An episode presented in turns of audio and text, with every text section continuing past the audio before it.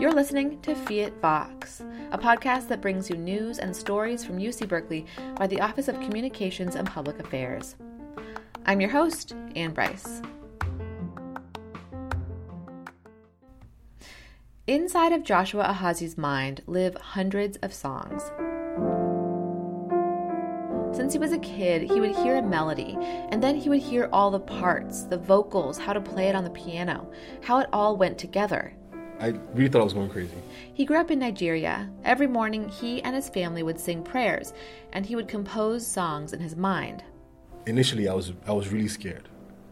I felt like I couldn't control what my brain was doing, and I was like, what exactly is going on? I'm just like a six, seven-year-old kid. But he soon realized it was a gift.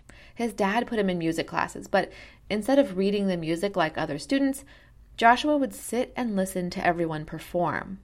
Then he would copy them, no matter how complex the songs were. He even did it with Beethoven's Für Elise. He plays more than a dozen instruments: piano, guitar, saxophone, bass guitar, drums, the list goes on. But his favorites are piano and sax, for now. It's always changing.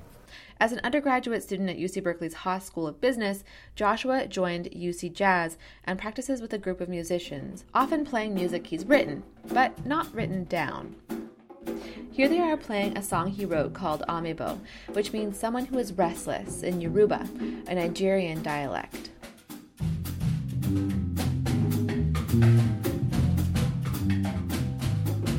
And people are like, I play with musicians and they're like, where's the sheet music? I'm like, no. It's the basic structure, and interpret it the way you want to interpret it. And it's very beautiful because different people have different elements and different dynamics in how they play the instrument. So allowing them to express themselves within that structure uh, always makes for a very beautiful recording.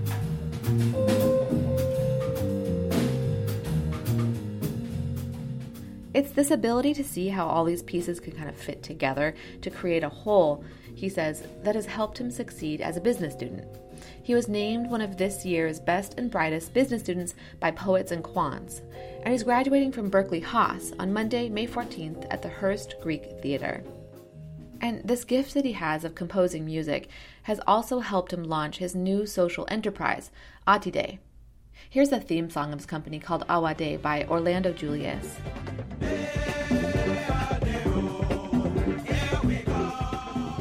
Atide means we are here in Yoruba.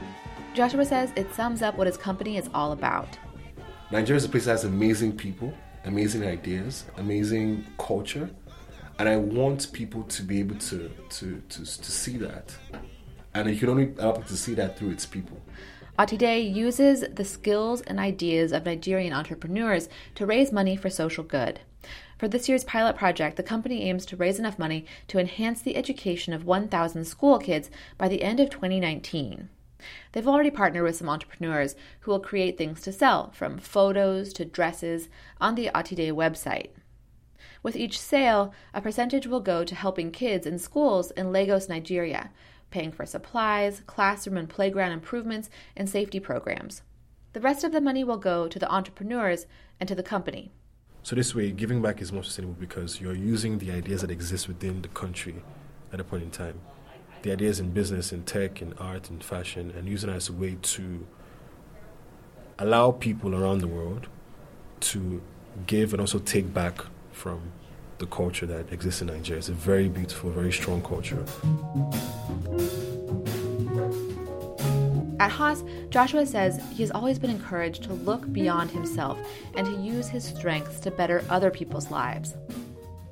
Joshua came to Haas as a transfer student from Berkeley City College in two thousand sixteen, so he knows how tough it can be for transfer students applying to Berkeley. So as the vice president of student affairs at Haas, he started a program for prospective transfer students called Envision Haas. We're allowing these people that have looked at Haas as some far away, distant, impossible, you know, school to relate and humanize the application process. The program includes a campus tour, an info session with the admissions office, and a Q and A with a student panel. Since it launched last October, more than four hundred people have registered for the program. So what's next for Joshua? I need a break. I've been I've been I've been going hard for too long, so I definitely want to take some time off to just relax. He just moved into an apartment in Berkeley with his older brother, who graduated from U C Berkeley in two thousand fourteen. And his two younger sisters will be attending Berkeley City College in the fall, so pretty soon they'll all be living in Berkeley. His parents still live in Nigeria, and eventually Joshua wants to move back. But for now, he's going to stay in the Bay Area, working to build up Atide, and as always, play music whenever he can. For Berkeley News, I'm Ann Bryce. You can subscribe to the Fiat Vox podcast on Apple Podcasts or Stitcher or wherever you get your podcasts. For more U C Berkeley news, visit news dot berkeley dot e d u. And if you have a great story idea, send us an email at news at berkeley dot e d u.